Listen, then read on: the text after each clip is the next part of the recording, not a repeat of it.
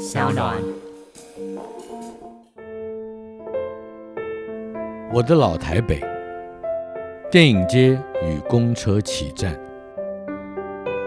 我的老台北没有一定的空间坐标，但是它和电影连在一起的时候，并不只是后来的武昌街行人徒步区而已，甚至在还没有规划成行人徒步区之前，它可以延伸到中华路，从北门到小南门，跟着公车的路线往西。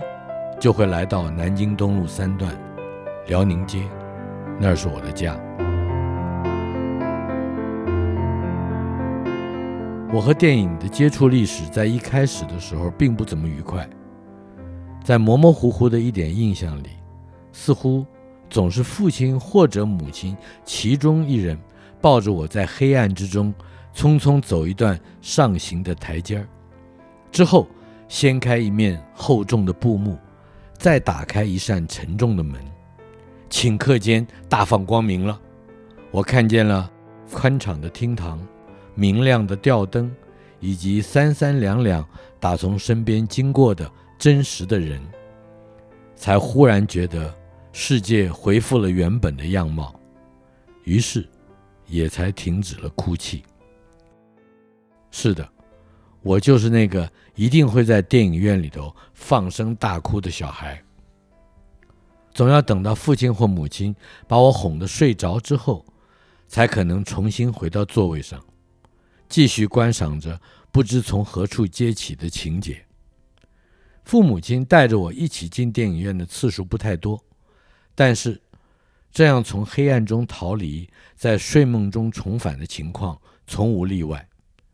母亲曾经问过我几回：“究竟你害怕些什么啊？”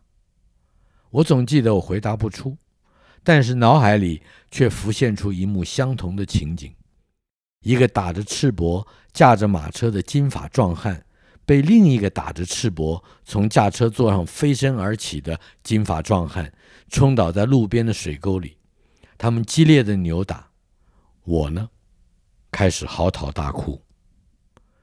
当然，并不是每一部电影里都有相互冲撞、扭打的金发壮汉。不过，嚎啕大哭以及耳后的逃离、安抚，以及入睡到不知什么时候，这都是必然的结果。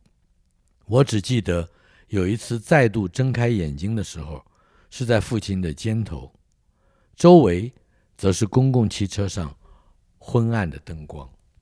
无论如何。搭乘公车去西门町看电影的前半截儿，却一向是快乐无比的事。年幼的我似乎总是忘了先前曾经被黑暗之中任何投影在大荧幕上的情境惊吓而哭泣的经验。在模糊的记忆里，只要是谁说起来去看场电影吧，母亲就会给我打上一身美其药皂的泡沫，洗个热水澡，再涂上一脑袋脖子的痱子粉。之后，就是牵着父亲的手，去搭十二路公车。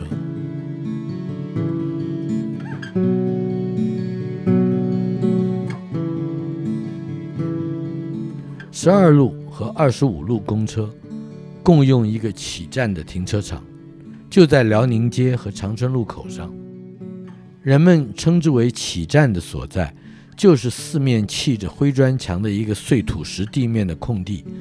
随时停放着十几辆挂着“十二”“二十五”字样的公车，发车口有一条勉强可以遮挡小雨的带着顶盖的廊子，廊下有一面公告栏，上面贴着几张当天的报纸，以及印有彩图或剧照的电影海报。父亲总是指着那样的海报跟我说起他和电影最初的邂逅，他说。那是在台中开小铺的时候，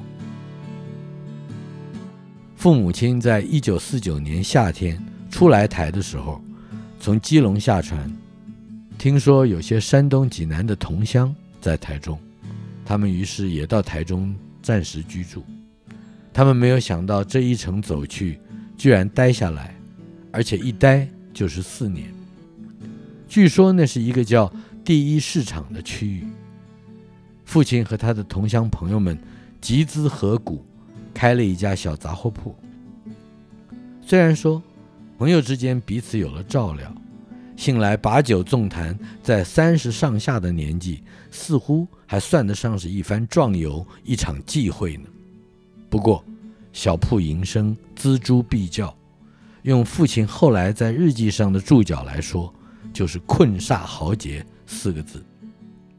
唯一让他觉得有趣，而且大开眼界的，就是看电影，而且呢，还指的是。看美国电影，据说第一市场附近有好些戏院，随时都有首轮进口好莱坞的电影可看。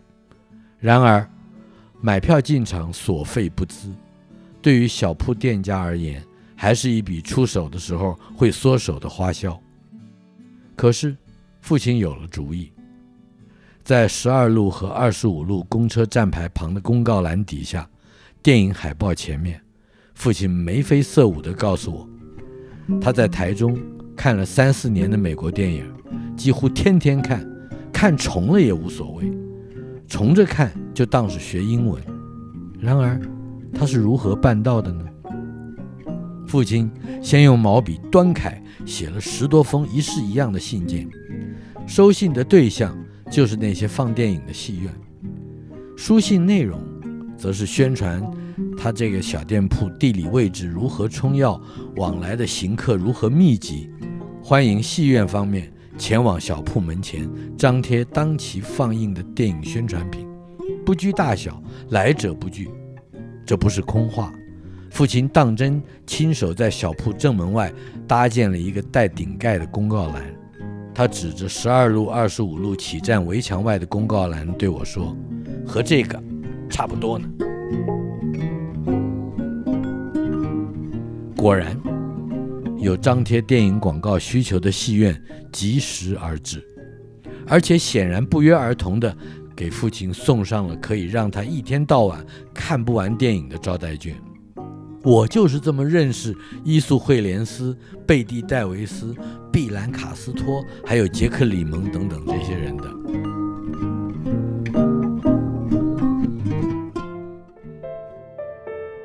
辽宁街和长春路口的公车起站，有着说不完的回忆。那儿恐怕也是我关于如何简明扼要的勾勒故事大意、学习这种能力最早的课堂。当我不再为电影院里的黑暗以及黑暗之中仅有的光影所展现的动态画面而惊恐的时候，应该已经上了小学。至少我还有一个鲜明的印象。那也是一场嚎啕大哭。父亲有一天下班回家，提早吃饭，一边吃一边说，他饭后马上就要出门，而且他不肯告诉我去处。我当然不依，应该是我闹腾的太凶了。最后他还是告诉我，他工作的国防部送给职员们一张招待券，他得去看电影。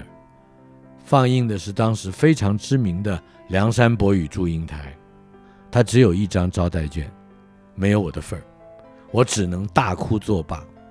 这一场哭可以说明我实在爱哭，也实在不再害怕看电影了。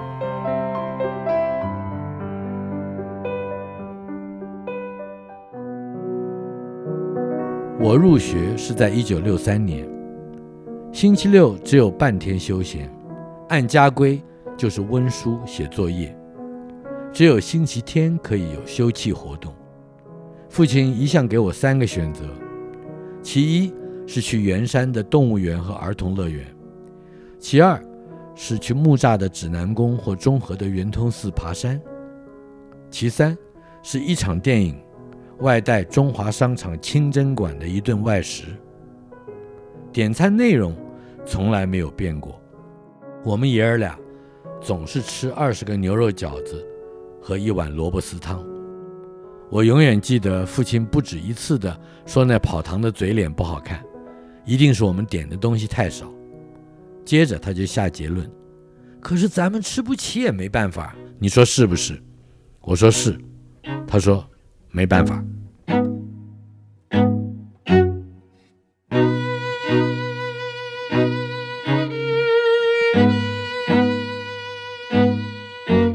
直到多年以后，我回想起来，才意识到自己开始懂得看电影，喜欢看电影，甚至习惯进电影院之后，母亲就再也没有和我一起进过戏院了。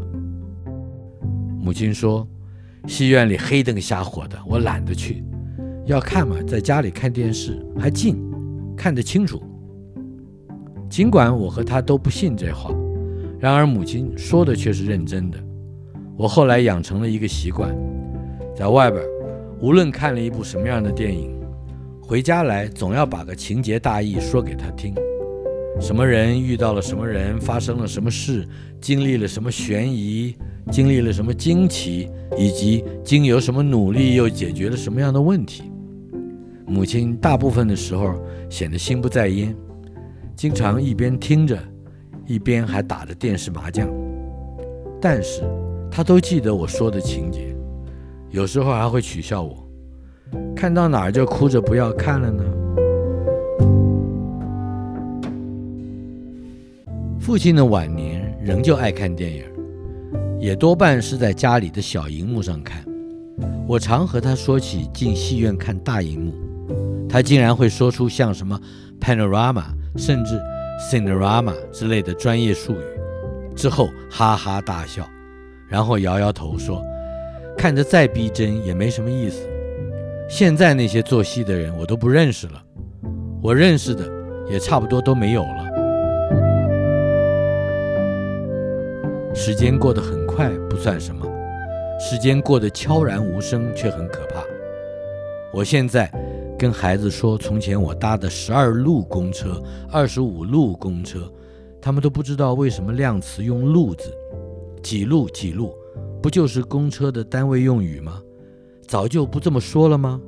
为什么我记得并不多久以前，父亲领着我去看电影的时候，在起站的廊子底下，像打谜语似的，他还问我呢，说：“你猜为什么我们的公共汽车没有八路？”答案居然是：如果真有八路公车，我们是不是会说“八路来了”，或者说“八路什么时候来啊”，或者“我等八路啊”？这当年的八路军不就是后来的解放军吗？父亲说着笑着，看起来却不像有什么害怕的意思。